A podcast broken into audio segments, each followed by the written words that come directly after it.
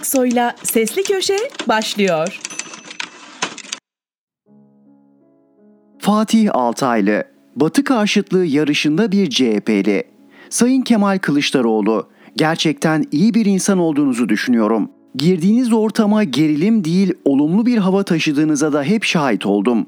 Millet İttifakı'nı ayakta tutmak için sarf ettiğiniz çabayı, egonuzu ayaklar altına almış olmanızı da saygıyla karşılıyorum. İyisiniz, hoşsunuz da lütfen biraz da siyaset öğrenin artık. Önceki gün kalkıp dediniz ki Türkiye'deki NATO üslerini kapatma konusunu Türkiye Büyük Millet Meclisi'ne getirin destekleyelim. Kemal Bey lütfen söyleyin bu politika mı? Yıllardan beri mevcut iktidara yöneltilen en önemli eleştiri ne? Türkiye'yi batıdan koparmaya çalışmakla bu devletin Osmanlı'nın kuruluşundan bu yana batıya dönük olan yüzünü doğuya çevirmeye çalışmak, batı değerlerinden koparmaya çalışmak değil mi? Peki Kemal Bey bana söyler misiniz? Bugün Türkiye'de batı ile batı değerleriyle ilgili elimizde kalan tek köprü NATO değil mi? Türkiye'nin geleneksel tüm düşmanları ister devlet olsun ister kişi Türkiye'yi NATO dışına itmek için ellerinden geleni yapmıyor mu? Bugün elimizde kalan tek batı bağlantısı NATO olmasa Türkiye nasıl bir ülkeye dönüşür ve nasıl bir tehdit altında kalır farkında mısınız? Bugün NATO şemsiyesi altında olmasak Batı'nın gözünde Türkiye ABD işgali öncesi Irak'tan, müdahale öncesi Libya'dan ve hatta iç savaşı kışkırtılan Suriye'den farklı bir ülke mi olur sizce? Bugün elimizdeki tek batılı değer NATO üyeliğimizdir.'' Türkiye'yi sadece doğuya ve kuzeye değil batıya karşı da koruyan yegane kalkanımızdır. Gelecekte tekrar Batı kulübünün bir parçası olma çabası içine gireceksek bu üyeliğin çok önemli bir fonksiyonu olacaktır. Sayın Kılıçdaroğlu, Batı karşıtlığında öne geçmeye çalışmak size, partinize ve Türkiye'ye ne kazandıracak çok merak ediyorum. Hem Türkiye'de hem de dünyanın gözünde. Siz böyle konuştukça tüm Batı dünyasının Erdoğan bağırıp çağırıyor ama en azından batıdan tam olarak kopmuyor demesini mi istiyorsunuz? Atatürk'ün muasır medeniyet hedefini falan bir tarafa bıraksak bile reel siyasete dahi son derece aykırı bu durumu nasıl oluyor da politika diye önümüze koyabiliyorsunuz? Gerçekten siyaseti bu kadar mı bilmiyorsunuz? Yoksa bile bile mi yapıyorsunuz? Hangisi Sayın Kılıçdaroğlu? Hangisi? Seçim mi olacak ne? Altılı masa ne yapıyor, ne düşünüyor, ne planlıyor bilmiyoruz. Daha çok havanda su döver gibi bir halleri var. Ancak bir şeyin farkında olmaları lazım.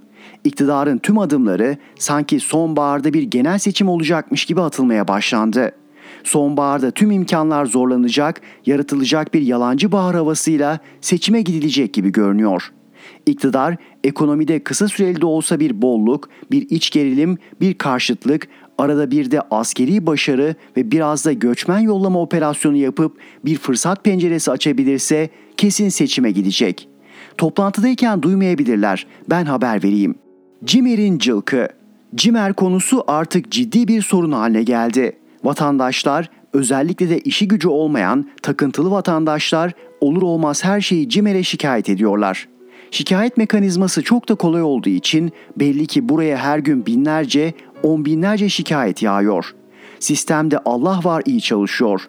Tüm şikayetler değerlendiriliyor, ilgili birimlere yönlendiriliyor ve yanıtlanıyor. Sorun da bu yönlendirmelerde başlıyor. Cimer, şikayet konusu meseleyi derinlemesine değerlendirilmesi için ilgili birimlere yolluyor. Bazen savcılar, bazen yerel yöneticiler oluyor ve o noktada iş çığırından çıkıyor. Son örnek Eskişehir. Aylağın biri Eskişehir'de parkta yoga yapanları CİMER'e şikayet ediyor. CİMER'de şikayeti Eskişehir'deki yerel yönetime iletiyor. Yerel yönetimde yogayı yasaklıyor. Al başına belayı.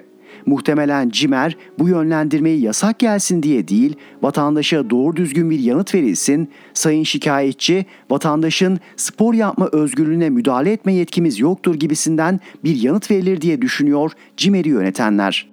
Ama yerel yöneticiler şikayet Cumhurbaşkanlığından geldiğine göre gerekeni yapalım diye yalakça bir tavır içine girince ortaya bu saçma sapan yasaklar çıkıyor. Cimer abuk sabuk bir yasak mekanizmasının motoru haline geliyor. Vatandaşın sesini duyurması için kurulan sistem hukuk dışı bir yasaklama merkezi gibi çalışıyor. Yasaklama bahanesi gibi işlev görüyor. Tabi gerçekten amaç da bu olabilir. Kim bilir? Cahilin övgüsü utanç getirir. Bazen diyorum ki oğlum Fatih kafayı üşüteceksin. Yazmayı bırakman yetmez, okumayı, görmeyi ve bilmeyi de bırak. Hakikaten kafayı yiyeceğim. Sadece siyasetten değil, memleketteki genel seviyesizlikten, genel cehaletten. Yazacağım konu size çok alakasız gibi görünebilir ama bana göre önemli. Adı büyük bir yazar formüle yazmaya karar vermiş. Ama başlangıç aşamasında olduğu için Formüle 2'den başlamış. Belli ki yazarımızı Monaco'ya götürmüşler, o da götürenlerin hakkını vermek için yazmış. Buraya kadar bir beis yok. Bu da bir gazetecilik anlayışı. Formula 2'deki Türk yarışçı Cem Bölükbaşı için götürülmüş oraya. O da Cem Bölükbaşı'yı met ediyor. Bizim birkaç yıldır bilip tanıdığımız Cem kardeşimizi belli ki yeni duymuş, anlatmışlar. Ona metiyeler düzüyor. Bunda da bir beis yok. Cem Bölükbaşı yazarın iddia ettiği gibi bir süper yetenek değil ama Formula 2'de yarışan ilk Türk. Yakışıklı, fotojenik, sponsor bulabilme imkanları da olduğu için Formula 2'nin ortalama takımlarından birinde kendine bir yer buldu. Takımın diğer sürücüsü Enzo Fittipaldi. Yazar dostumuz belki bu soyadını hiç duymamıştır ama 1970'li yılların efsane sürücülerinden birinin iki kez Formula 1 dünya şampiyonu, 35 Formula 1 birinciliği olan Brezilyalı Emerson Fittipaldi'nin torunu. Dediğim gibi elbette Cem Bölükbaşı'nı övmekte, kendisinden gurur duymakta bir sakınca yok. Hele hele oralara kadar götürülmüşsen ve bunu meslek edinmişsen. Ama sallamanın, uydurmanın, işkembeden atmanın da övüleni utandıracak kadar cahilce pohpohlamanın da alemi yok. Cem Bölükbaşı vasıtın altı bir takımda vasıtın üstü bir başarı elde etmiş öyle diyor yazar. Hayır öyle değil. Tamamen uyduruyor, sallıyor.'' Aynı takımda aynı motor ve aynı şasi ve hemen hemen aynı özelliklere sahip araçla yarışan takım arkadaşı Enzo Fittipaldi genel klasmanda 7. sırada. Cem Bölükbaşı 21. sırada. Cem Bölükbaşı'nın 0 puanı var, takım arkadaşı Enzo Fittipaldi'nin 42 puanı var. Gönül istiyor ki Cem de birkaç kere ilk ona girsin, birkaç puan alsın, hatta belki bir iki kez podyuma çıksın. Ama ne yazık ki Cem o noktada değil.'' Yazarın en büyük bombası ise Cem Bölükbaşı'nın Monaco'da 11. olmasına övgüler düzerken ve bunu başarırken henüz 24 yaşında demesi. Bunu okuyunca yuh artık. Tamam kardeşim öv övmesine de biz de Cem'i çok övdük hem de Monaco'ya götürülmeden övdük ama biraz da izan demek zorunda kaldım. Niyesini herhalde tahmin edersiniz. Cem 24 yaşındaymış ve genç yaşta bu başarıları elde etmiş. Yahu zannedersin geçen sene Formula 1'de dünya şampiyonu olan Verstappen 65, onun en yakın rakibi Charles Leclerc 58 yaşında. Cem Bölükbaşı da o yaşa gelince F1 şampiyonu olacak. Cehaletten ya da ölçüsüz övgücülükle böyle inanmamızı istiyor ya da böyle olduğunu zannediyor. Yahu kardeşim, Verstappen geçen yıl Formula 1 şampiyonu olurken 23 yaşındaydı. Cem Bölükbaşı ile bu senenin iki F1 şampiyon adayı Verstappen ve Leclerc yaşıtlar. Tamam gençlerimizi övmesine övelim de Cem Bölükbaşı ile gerçekten gurur duyalım ama bilmediğimiz konularda abartmayalım. Öveceğim derken genç bir sporcuyu da komik duruma düşürmeyelim. Herkesi de ahmak ve cahil zannetmeyelim. Eyvallah. Sevgili ve değerli okurlar, özellikle de genç okurlar, teke tek bilim izleyicisi gençler. Kusura bakmazsanız tatile çıkıyorum. Bakarsanız da çıkıyorum o ayrı. Bir ay yokum. Televizyon programlarına bir ay süreyle ara vereceğim. Daha önce de söylediğim gibi çok uzun zaman önce planlanmış ailece bir tatil bu. Yazıları ise mümkün olduğunca aksatmamaya çalışacağım. Aksatırsam da affola. Ne zaman adam oluruz? Gittim diye arkamdan konuşmadığınız zaman. Fatih Altaylı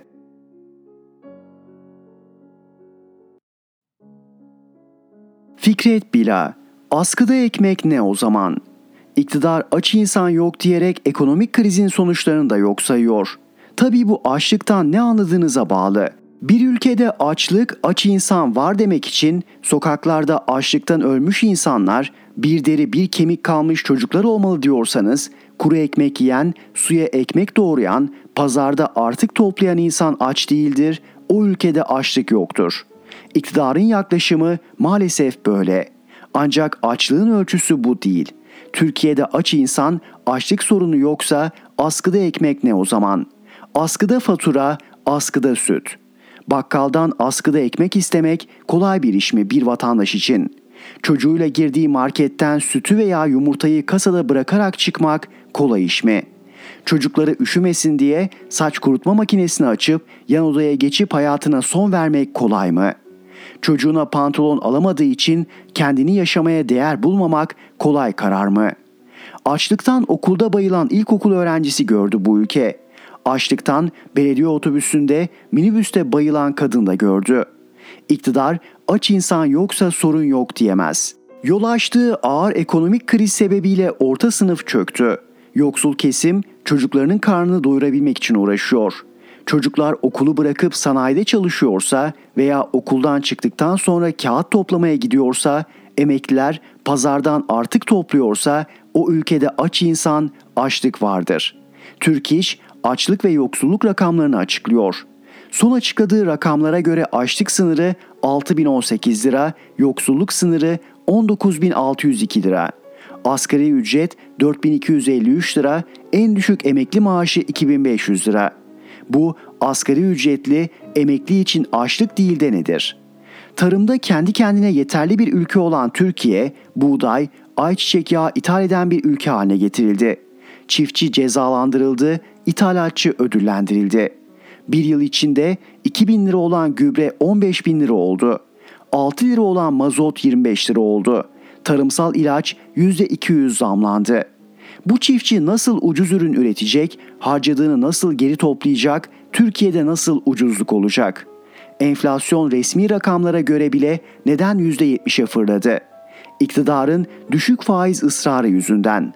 Faiz düşük olunca önce dolar düşecek, dolar düşünce ihracat patlaması olacak. İhracat patlaması olunca döviz daha da düşecek, döviz daha da düşünce enflasyon da düşecekti. Ne oldu? Tam tersi oldu. Faiz düşük belirlendi, dolar patladı. Dolar patlayınca enflasyon da patladı. Ekonomi bilimi böyle olacağını söylüyordu. Faizle kur ve enflasyon arasındaki ilişkinin ne olduğunu ekonomi bilimi ortaya koyalı çok oluyor. İktidarın bunu reddetmesi gerçeği değiştirmiyor. Muhalefet üstün durumda. CHP'nin 128 milyar dolar nerede kampanyası başlattığı günlerden bugüne kadar geçen sürede siyasal ve psikolojik üstünlük muhalefete geçmiş durumda. Yaptığı sorgulayıcı ataklarla gündemi muhalefet belirliyor. İktidarsa uzun süreden beri savunma pozisyonunda. Bazen 128 milyar konusunda olduğu gibi çelişkili, tutarsız, inandırıcı olmaktan uzak savunmalar yapıyor.'' bazen Man Adası ile ilgili belgelerin doğru olduğuna ilişkin mahkeme kararında olduğu gibi konuya hiç girmeyerek geçiştirmeye çalışıyor. Muhalefet içinden bazı kişi ve kurumlar beğenmese, iktidar yerine muhalefeti eleştirmeyi yeğleseler de CHP lideri Kemal Kılıçdaroğlu'nun iktidara karşı yaptığı hamlelerin etkili olduğu ve karşılık bulduğu bir gerçek. 128 milyar dolar nerede kampanyası karşısında iktidar ne yanıt vereceğini şaşırdı. Kılıçdaroğlu arkasından Merkez Bankası'na giderek ekonomi bilimine aykırı olsa da aldığı talimatları uygulayarak ekonomik krizin en önemli kaynağını oluşturan bu kurumu başkanın odasında yüzüne karşı eleştirip sorguladı. Enflasyonu düşük göstermek için istatistiki yöntemlerle gerçeği gizleyen Türkiye İstatistik Kurumu'nun kapısına dayandı. İçeri alınmaması Kılıçdaroğlu'nun haklılığını gösterdi. Kapıda TÜİK'i sorgulayan açıklamalar yaparak bu kurumun sorumluluğunu anımsattı gündem oluşturdu. Man Adası belgelerini açıkladı. Para hareketlerini gösterdi. İktidar mahkemeye verdi. Mahkeme Kılıçdaroğlu'nun gerçeği söylediğine hükmetti. CHP İstanbul İl Başkanı Canan Kaftancıoğlu'na siyasi yasak getirilmesi üzerine çok hızlı tepki verdi. Kararı tanımayacaklarını açıkladı. Siyaset yasağı kararına karşı bütün milletvekillerini İstanbul'a Kaftancıoğlu'na sahip çıkmaya çağırdı.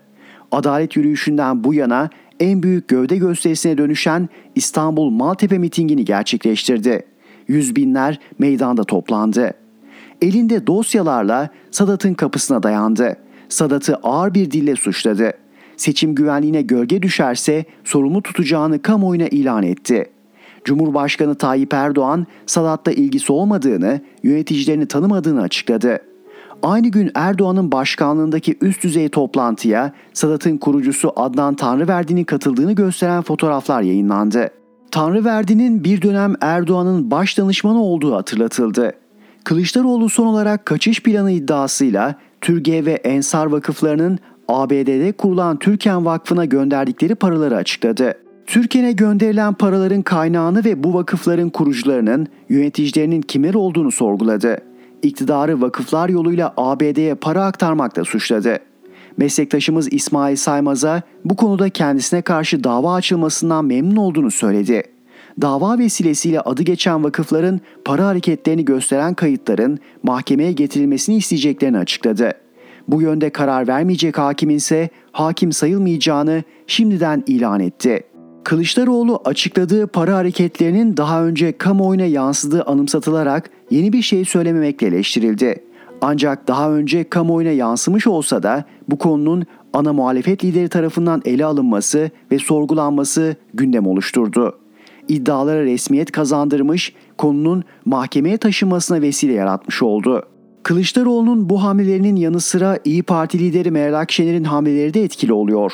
Son olarak Erdoğan'ı 2. Abdülhamit'e benzetmesi, iki dönemin benzerliklerine vurgu yaparak kahrolsun istibdat, yaşasın hürriyet sloganını günümüze taşıması ve az kaldı kampanyası büyük ilgi gördü. İktidarın bütün çabalarına karşı altılı masa dağılmadığı gibi giderek kurumsallaşıyor. Ortak çalışmalar sürüyor. Toplumun önüne ortak bir program konulması için yoğun bir çaba var. Türkiye'nin temel sorunlarına yaklaşımda 6 parti arkasında görüş birliği var. Muhalefetin bu hamleleri karşısında iktidarın ortaya koyduğu tutarlı bir savunma, sağladığı bir üstünlük yok. Süreç muhalefetten yana işliyor. Fikret Bila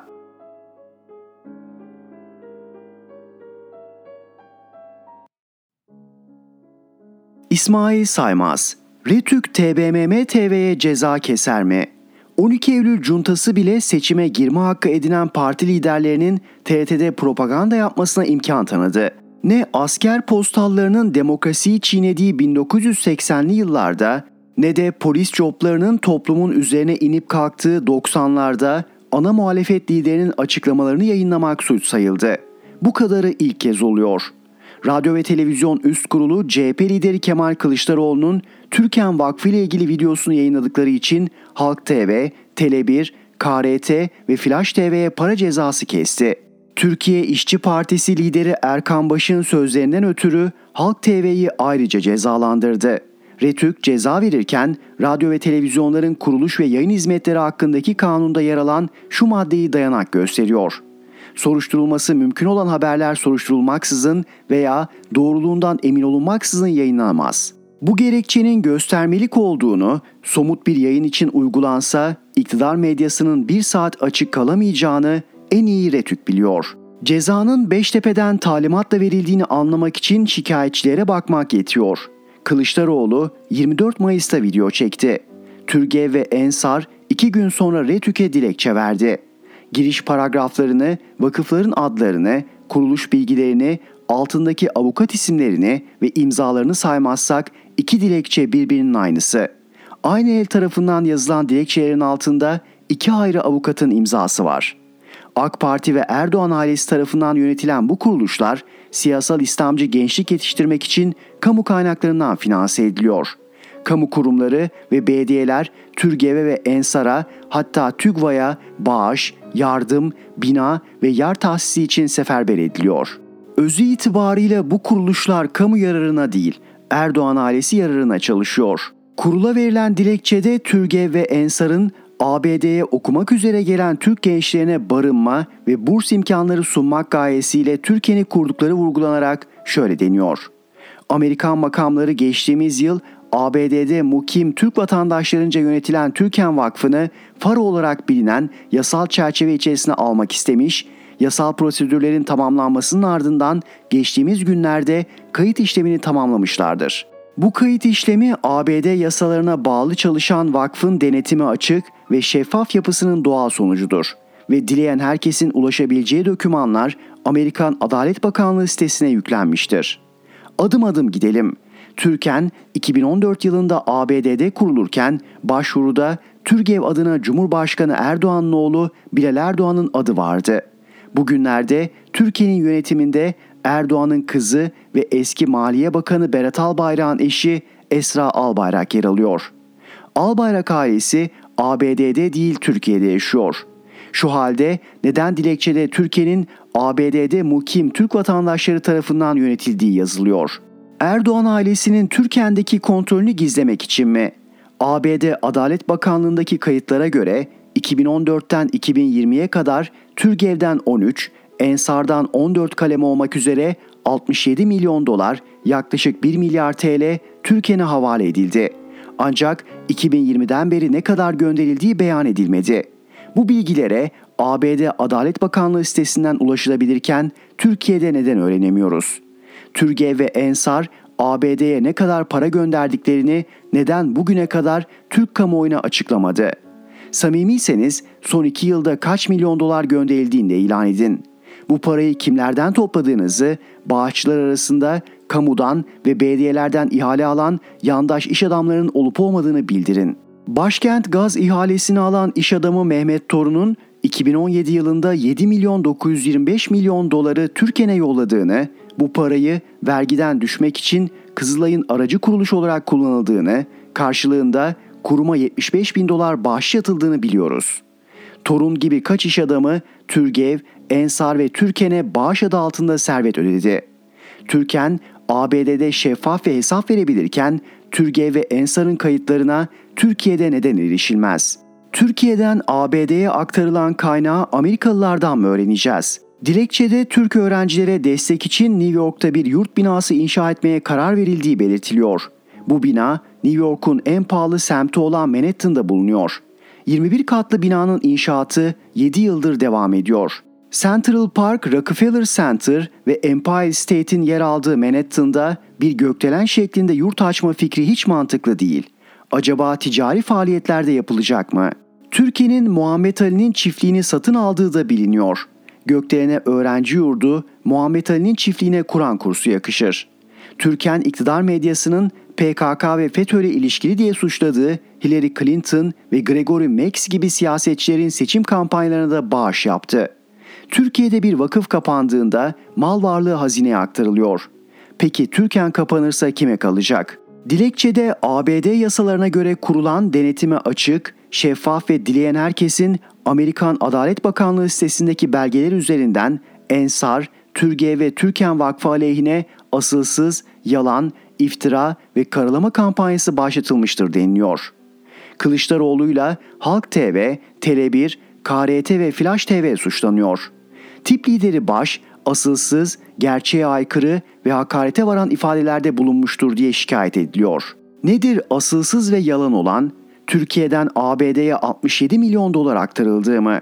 Bu gönderilerin Türk kamuoyundan saklandığı ve 8 yıl sonra ABD makamlarına bildirildiği mi? Retük, Erzurum Hacı Bahattin Evgi Kur'an kursunda iki çocuğun tecavüze, beşinin istismara uğramasına ilişkin yayınlardan ötürü nasıl Diyanet İşleri Başkanlığı şikayeti üzerine Halk TV, Tele1 ve KRT'ye para cezası verdiyse şimdi Türkiye ve Ensar'ın aynı kalemden çıkmış dilekçeleriyle hüküm kesiyor. Kılıçdaroğlu Twitter hesabında video yayınlamasaydı da açıklamayı Meclis Genel Kurulu'nda ya da grup toplantısında yapsaydı ne olacaktı? Retük, Meclis TV'ye ceza mı kesecekti? CHP lideri mitingde konuşsa ya da basın açıklaması gerçekleştirseydi nasıl bir karar alınacaktı? Yayınlayan her televizyon kanalının ekranı mı karartılacaktı? Galiba murad edilen de budur. AK Parti 2023'teki genel seçimlere bir yıl kala memleketi kendisi açısından dikensiz gül bahçesine çevirmeyi umuyor. Erdoğan'ın partizanlarıyla, yandaş vakıflar ve dernekleriyle, biat etmiş tarikat ve cemaatlerle, Sadat gibi örgütlerle ayakta tuttuğu bu saltanat ilelebet sürsün diye muhalif ekranları siyah düşürerek Türkiye'nin geleceğini karartmak istiyorlar. İsmail Saymaz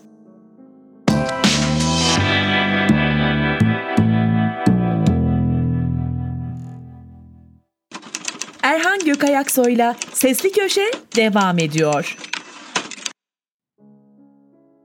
Mehmet Tezkan, bir adım sonrası faşizm. Çok mu abarttım? Yok, abartmadım, bir adım sonrası dedim. Uçurumun kenarında olduğumuzu söyledim. Acı ama gerçek, maalesef durumumuz bu. bir siyasi parti liderinin ana muhalefet partisi genel başkanının müstakbel cumhurbaşkanı adayının konuşmasını yayınladı diye televizyon kanallarına ceza kesiliyorsa başka ne diyebilirim ki? Radyo Televizyon Üst Kurulu'nun gerekçesine bakmayın bile. Komik değil komik ötesi. Bazı televizyonlar CHP liderinin sözlerinin doğruluğunu araştırmadan yayınlamış. Suç bu. Retük demek istiyor ki bundan böyle muhalefet partilerinin açıklamalarını yayınlamayın. Yayınlarsanız tepenize binerim. Binerse ne olur? Bir adım sonrası olur. Akşener'e bozuluyorlar. Kahrolsun istibdat, yaşasın hürriyet demiş. Ne desin? O günün öznesi Abdülhamit ise bugünün öznesi Erdoğan demiş. Ne desin? Bugün meclis günü. Önce MHP Genel Başkanı konuşacak. Televizyonlar canlı yayınlayacak mı? Söylediklerini soruşturmadan, doğruluğuna emin olmadan canlı canlı verecekler mi? Öğleden sonra CHP lideri meclis kürsüsüne gelecek. Ya videodaki iddialarını tekrarlarsa Meclis TV ne yapar? TRT? Meclis Başkanı yayını kestirir mi? TRT dahil iktidarın kanalları yayını keser mi? Retük diyor ki siyasetçilerin konuşmalarını yayınlamadan önce bana soracaksın. Onay verirsem yayınlarsın. Aksi halde soruşturmadan doğruluğuna emin olmadan yayınlamak suçundan cezayı basarım. Bunun adı sansür değil mi? CHP liderine uygulanan sansür AKP Genel Başkanı için de geçerli mi? Erdoğan'ın sözleri de aynı süzgeçten geçirilerek mi yayınlanmalı? Ekranda şöyle bir yazı. Cumhurbaşkanı ve AKP Genel Başkanı Recep Tayyip Erdoğan'ın sözlerini doğruluğuna emin olmadığımız için Retük Kanunu'na göre yayınlayamıyoruz. Olur mu böyle şey demeyin. AKP Genel Başkanı'nın CHP Genel Başkanı'ndan ne farkı var? Yasa ise herkes için yasa, kuralsa herkes için geçerli. Mesela Erdoğan geçen hafta Mersin'de yaptığı konuşmada Abdülhamit döneminde bir karış toprak kaybedilmedi dedi.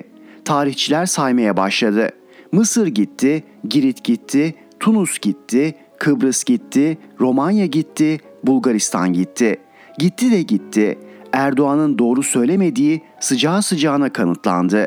O konuşmayı canlı yayınlayan kanallara ceza verildi mi? Hayır. Neden?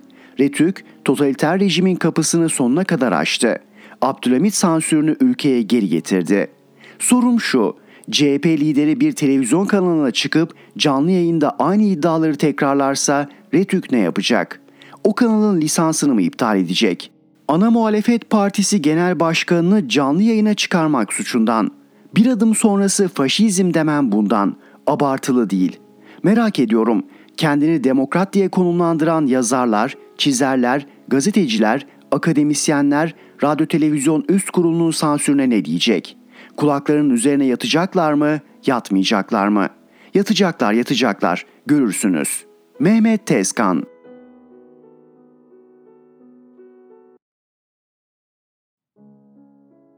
Müjdat Gezen İmam Nikahı Yılımız 2021. Yandaş televizyonların birinde bir program varmış. Eşim bunu izlemen gerekiyor dedi.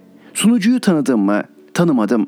İşte bu kadındı yıllar önce seni görüntülü bir bağlantıda yargılayan. Hatta sen ona yargılanıyor muyuz sayın yargıç demiştin. Kadını hatırladım. Başladım izlemeye. Öyle ki 3-4 gün izledim programını. Baktım herkesi beni yargılar gibi yargılıyor. Programına katılanlar adi suçlular, sahte gelinler, dolandırıcılar. Aynı bana yaptığı gibi sesini yükselterek soruyor sorularını. Sivil mahkeme kurmuşlar. Yanında 3 kişi daha var. Adi suçlulara çarpaz sorgu yapıyorlar. Sahte gelinler altın takı ve para karşılığı erkeklerle ilişki kuruyor. İmam nikah yapıyorlar ve altınları, paraları alıp kaçıyorlar. Yıllar önce Cem Yılmaz Hokkabaz diye harika bir film yapmıştı ve bu filmde bu olay anlatılıyordu komedi biçiminde. Çok güzel bir filmdi. Cem'in en güzel filmi diyebilirim. Yıllardır ülkemizdeki dolandırıcılık işlerinden biri işte. Adi suçlardan. Televizyondaki sivil mahkeme bu suçları ortaya çıkarıp polise de yardımcı oluyormuş. Çoğunda polis stüdyoya gelip oradaki suçları gözaltına alıyor. Sonuna kadar izledim. İçimden dedim ki o sunucuya ha işte şimdi tam yerini bulmuşsun. Bana Atatürkçü müsünüz, milliyetçi misiniz, siz nesiniz diye soracağına adi suçlulara hamile kaldın mı, yattın mı, kaç para aldın, sus sana sormadım, kürtaj oldun mu gibi seviyeli sorular tam yerini buluyor. Kadının ismini vermiyorum. Bu bir kitap. Yıllar sonra da biri bunu okursa o kadını hatırlamaz. Bilmiyorum ki. Belki yaşlandı, bu işleri bıraktı. Emekli oldu. Yaşlandı herhalde. Ben kadınları yargılamam ama o beni fena yargılamıştı. Eşim bana bu olayı yazma dedi. Dinleyemedim. Çünkü çok yaralamış beni o kadının yargıçlığı. Zaten durmadan yargılanıyoruz. Yaşar Nuri çok zeki, çok çalışkan, çok bilgili, çok dürüst, çok iyi bilim adamıydı Yaşar Nuri Öztürk. Onu çok sevdim. Zekasına hayrandım. Zeka benim zaaf alanımdır. Aptal dost zararlıdır. Yaşar Nuri bir konferansa davetli. Konu oruç.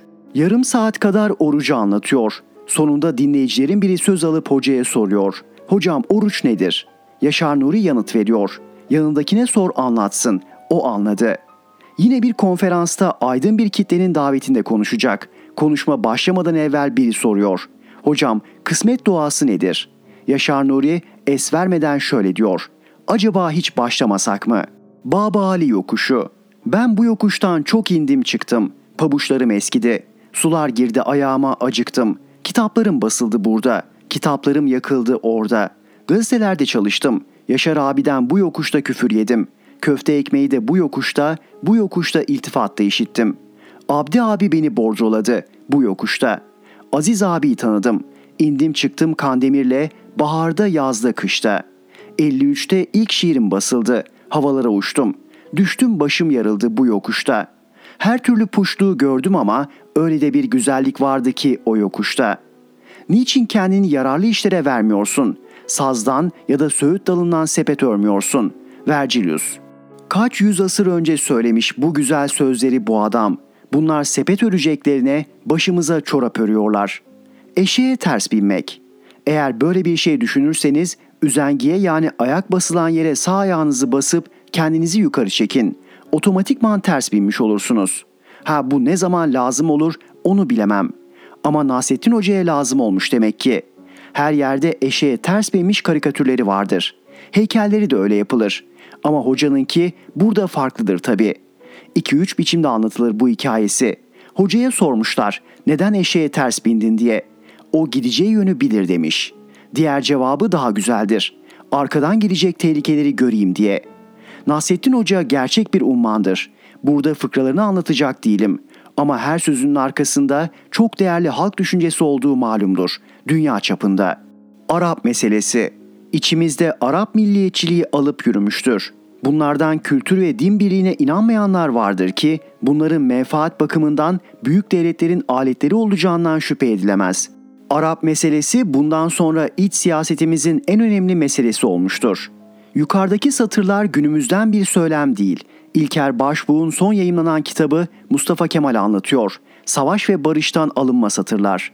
29 Temmuz 1912 yılında silah arkadaşı Beyiç'e yazdığı bir mektuptan alıntılar. Siz bugünü mü anlatıyor sandınız? Yok, hiç alakası yok. Ta 1912 yılında yazılmış bir mektup bu. İlker Başbuğ'un bu kitabı daha önce yazılanlara hiç benzemiyor. Bir alıp göz gezdirin. Tam bu anda okumaya kaptırıp bitirivereceksiniz. 43'lüler grubunun üyesi İlker kardeşimi emeklerinden ötürü kutluyorum. Müjdat Gezen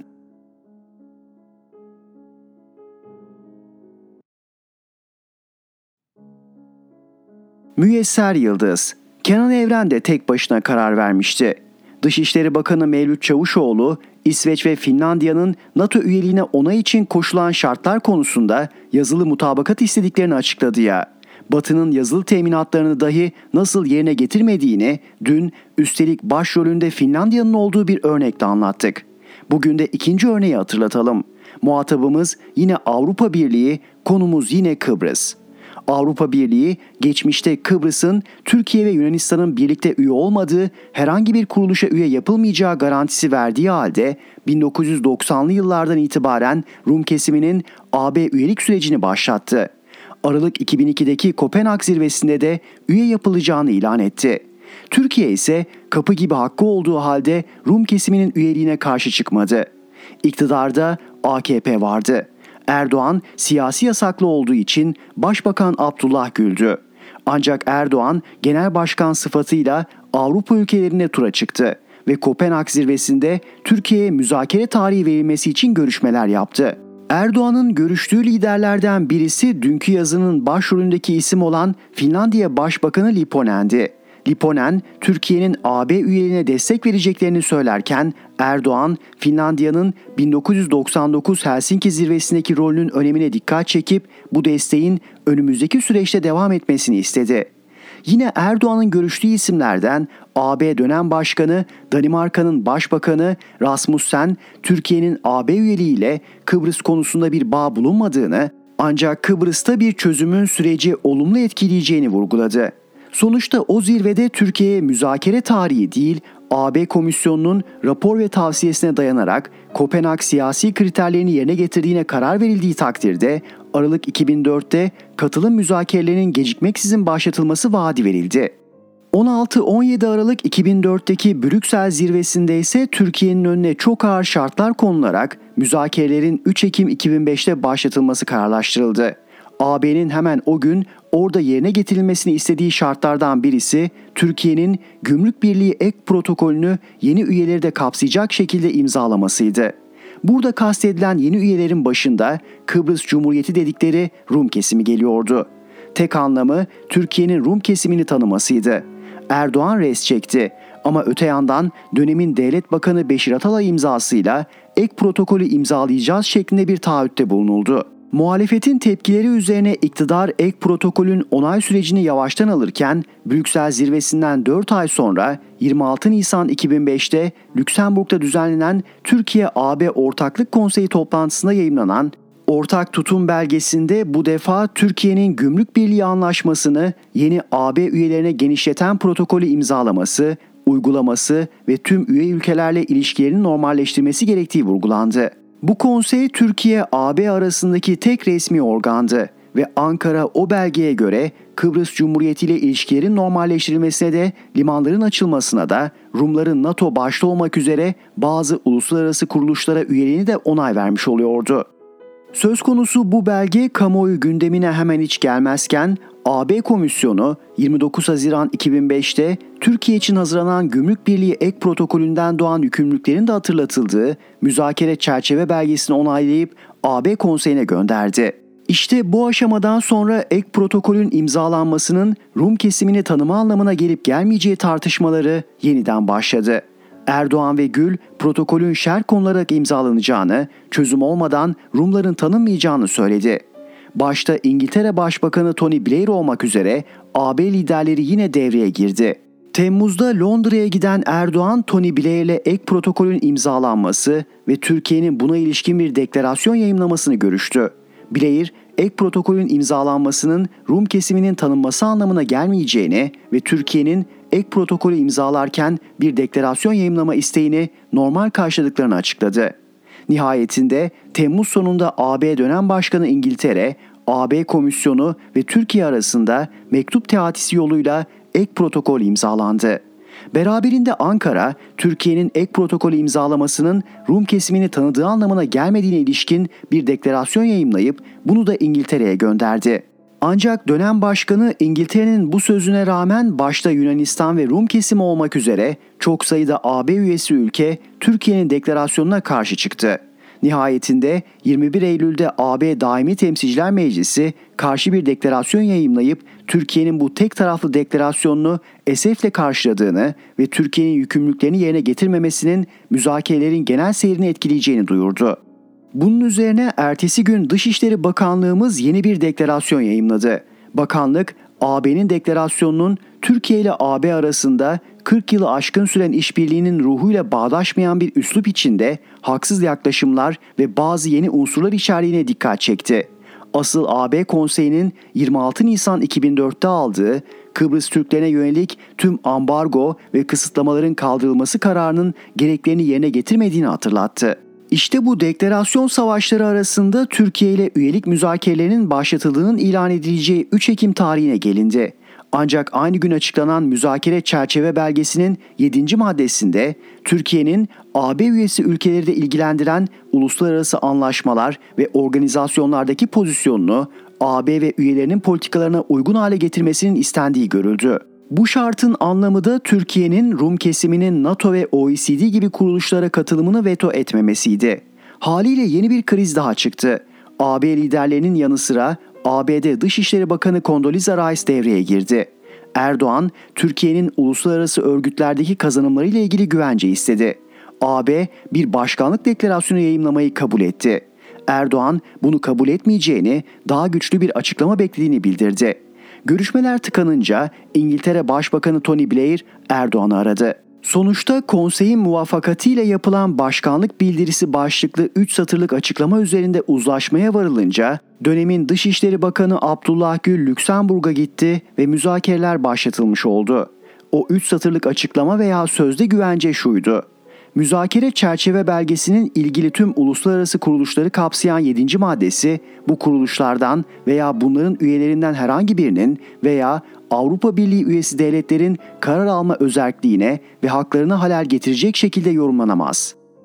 Özetle hem nalına hem mıhına herkesin kendisine göre yorumlayacağı, dahası müzakere çerçeve belgesinin eki de sayılmayan yani AB açısından herhangi bir bağlayıcılığı olmayan bir üst yazıydı.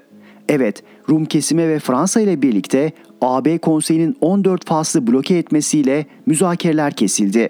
Ama hem buna hem geçmişte verilen tüm o güvencelere rağmen AB Türkiye'den Rum kesimiyle ilişkilerini normalleştirmesini ve Rum kesiminin uluslararası örgütlere üyeliğini veto etmemesini istemeye devam ediyor.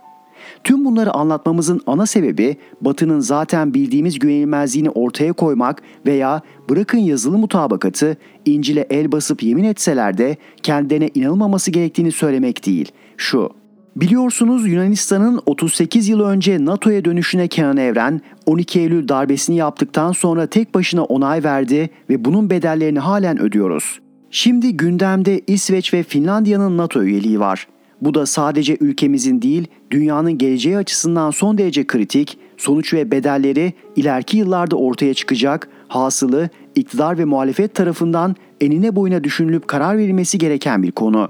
Ancak görüldüğü üzere cezaevlerindeki mahkumların korona izinlerini uzatmak için bir araya gelen iktidar ve muhalefet böylesi hayati bir konuda ayrı telden çalıyor. Süreci tek başına yürüten Erdoğan şimdilik iki ülkenin üyeliğini veto edecekmiş gibi görünüyor ama beraberinde şu olana bakın. NATO'nun Baltık Denizi bölgesindeki en büyük askeri tatbikatlarından 5-17 Haziran arasında gerçekleştirilecek olan Baltops 22'ye 14 NATO ülkesinin yanı sıra İsveç ve Finlandiya'da katılacak. Dahası tatbikatın ev sahipliğini İsveç yapacak. Adeta iki ülkenin NATO üyeliğinin peşinen ilanı gibi. Şuraya geleceğiz. Yunanistan Başbakanı Mitsotakis'in Kıbrıs ve Doğu Akdeniz mesajlarını ABD Başkanı Biden ve ABD Kongresi'nin alkışlarla desteklemesini, keza İsrail, Yunanistan, Rum kesimi artı ABD anlaşmasını düşünelim. İsveç'in ve Finlandiya'nın üyelikleri konusunda topyekün sağlam bir duruş ortaya konulmaması halinde Erdoğan ikna edilir veya Türkiye yeni bir emrivakiyle karşı karşıya bırakılırsa önümüze hem Rum kesiminin hem de İsrail'in NATO üyeliğinin konması da yakın demektir. Müyesser Yıldız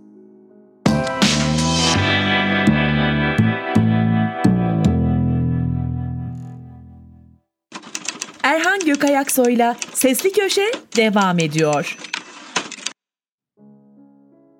Özdemir İnce, Ordu Disiplini. Biliyor musunuz bilmem, Tele1'de 3 yıldır ayda 2 kez Namık Koçan programına konuk oluyorum. Konukluk artık sürekli oldu gibi. Seyircilerin beğendiği tevatürü de var.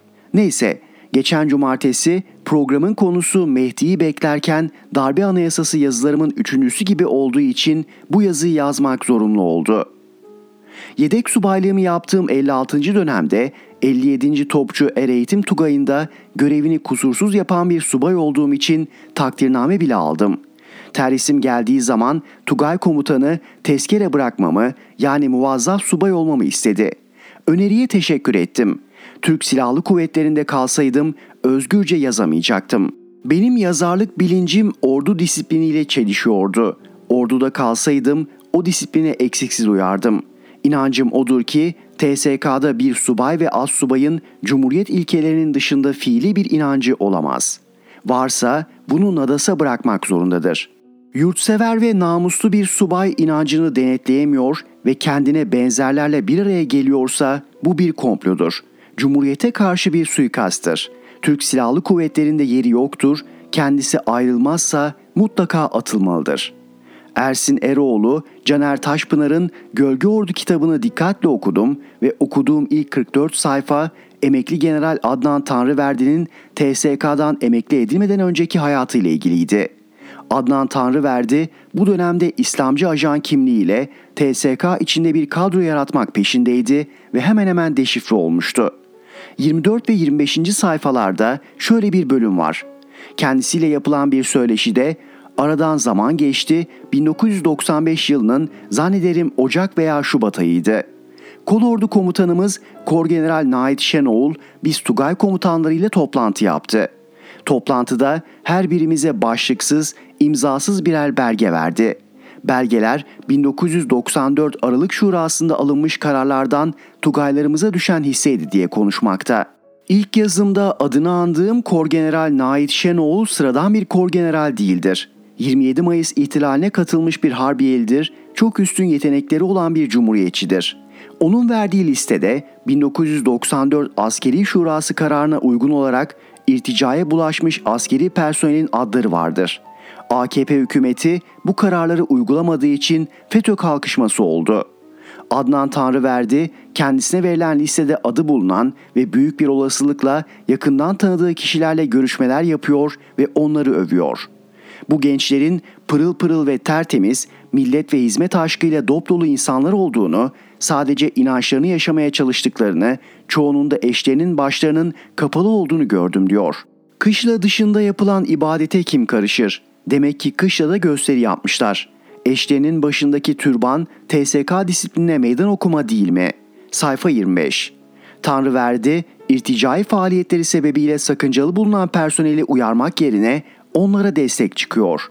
Bu sırada Nait Eroğul, Tanrıverdi'nin komutanlık yaptığı Tugay'a gelip laik düşünce ağırlıklı bir konuşma yapıyor ve Tanrıverdi ile birlikte makam odasına geçiyor. Sayfa 26. Ne konuştuklarını tahmin edersiniz. Bir gün servis otobüsüne bindiğim sırada benim nasıl disiplinli bir subay olduğumu çok iyi bilen bir yüzbaşı, Teğmen, üst düğmeniz açık diye uyarmıştı beni.'' Yakada açık bir düğmeyi hoş görmeyen TSK disiplininin Tanrıverdi gibi bir subaya yıllarca katlanması, emeklilik hakkının 2 yıl eksiğinin tamamlanması için pasif bir göreve atanması çok şaşırtıcıdır. Bu da TSK'da karar verici makamlarda bulunanlarca ve AKP hükümeti tarafından korunduğu anlamına gelir. Cumhuriyetçi ordu işte böyle yozlaştı ve sonunda yasal asli görevi olan Cumhuriyeti koruma görevi elinden alındı. Özdemir İnce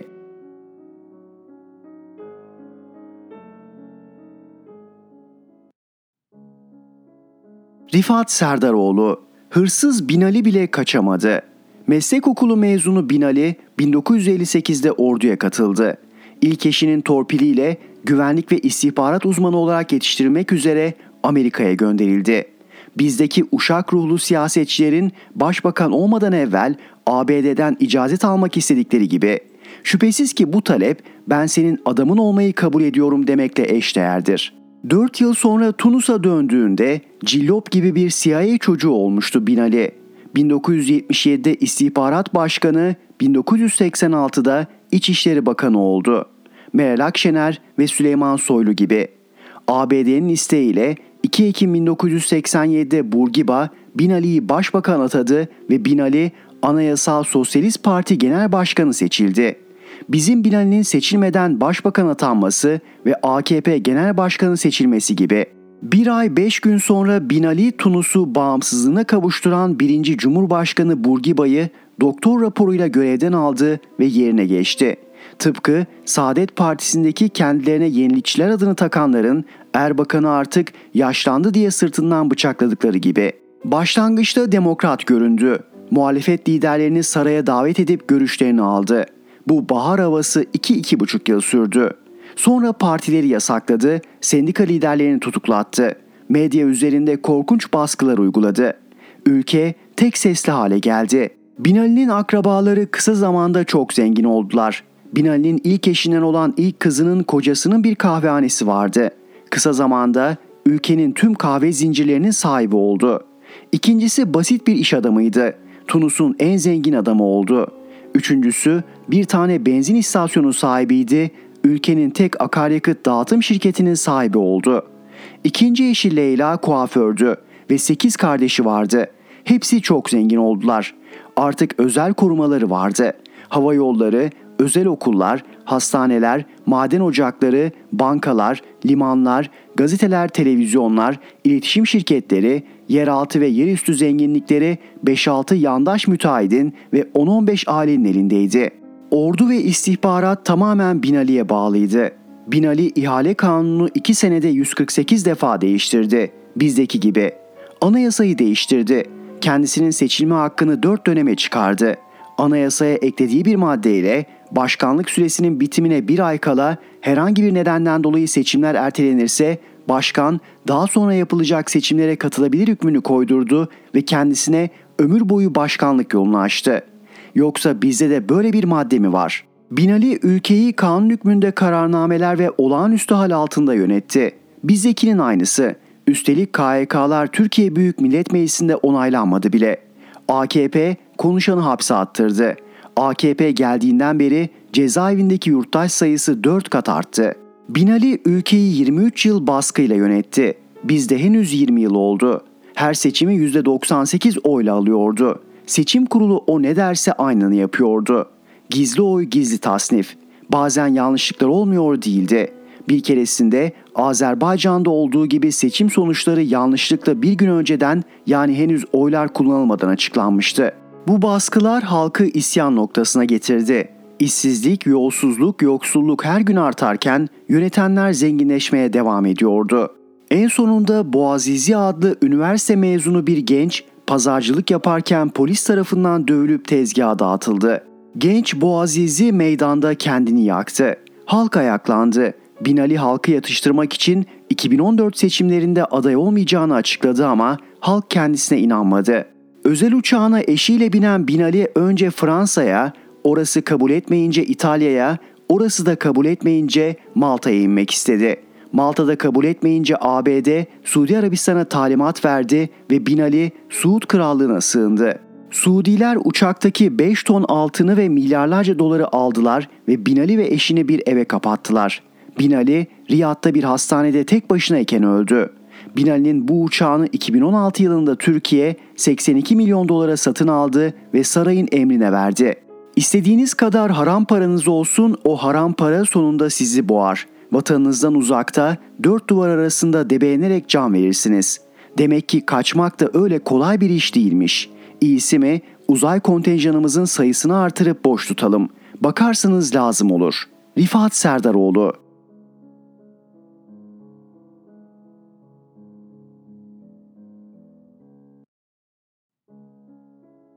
Zeynep Gürcanlı, Rusya'ya selam yola devam mı? Ukrayna Savaşı'nın yarattığı kaotik dünya düzeninde Türkiye'de yolunu bulmaya çalışıyor. AK Parti hükümeti bir yandan Türkiye'nin NATO üyeliği kapsamında terörle mücadele konusunda yeni kazanımlar elde etmeye çalışırken bir yandan da büyük kuzey komşusu Rusya ile ilişkileri dengede tutmaya çalışıyor.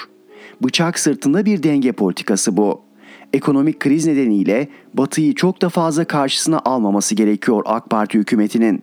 Finlandiya ve İsveç'in NATO üyeliğini pazarlık konusu yaparken Batı'nın Rusya'ya yönelik yaptırımlara katılması konusunda Türkiye'ye karşı izlediği istisna politikasına zarar vermemek gerekiyor.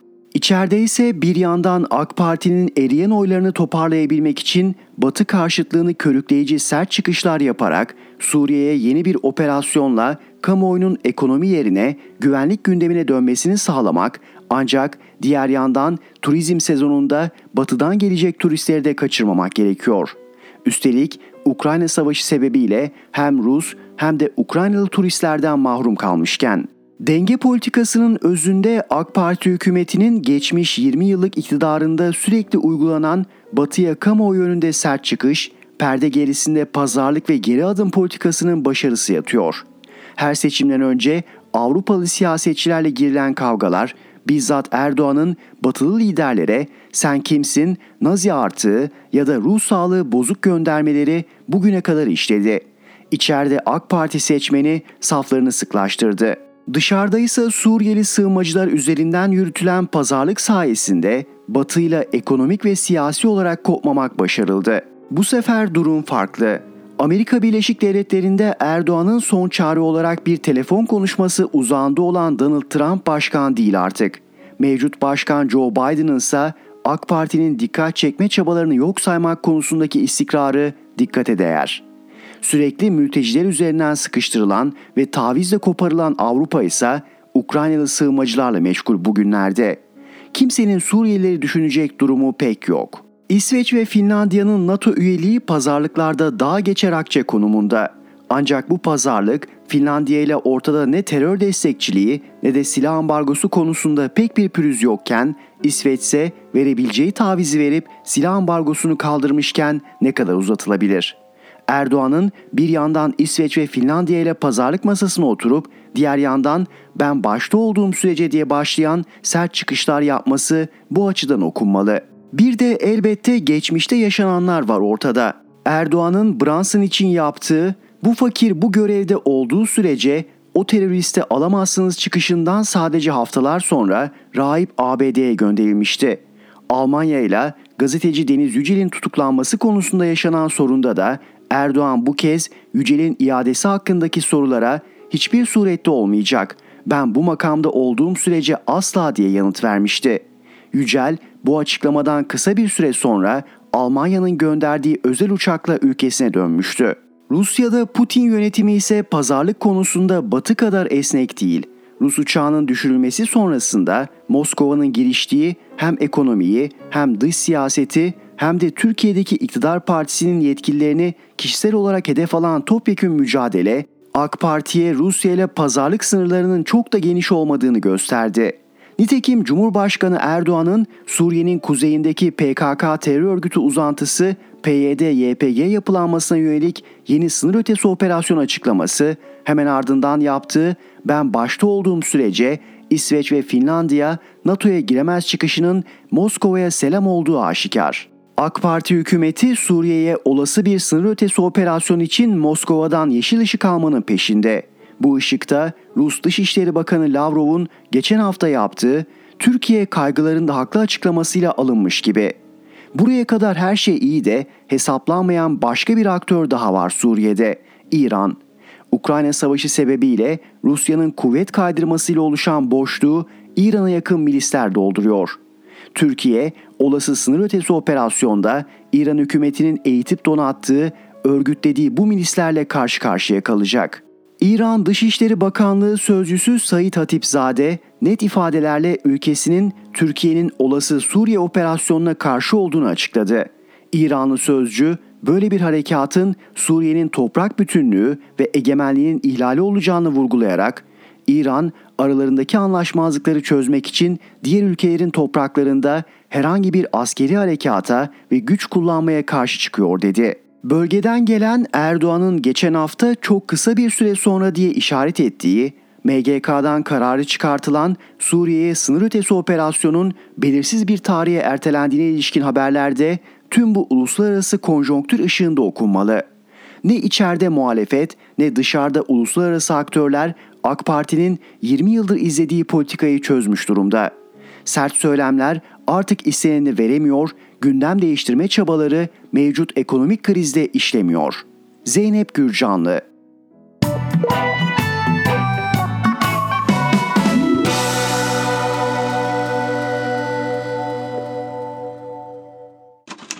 Erhan Gökayaksoy'la Sesli Köşe sona erdi.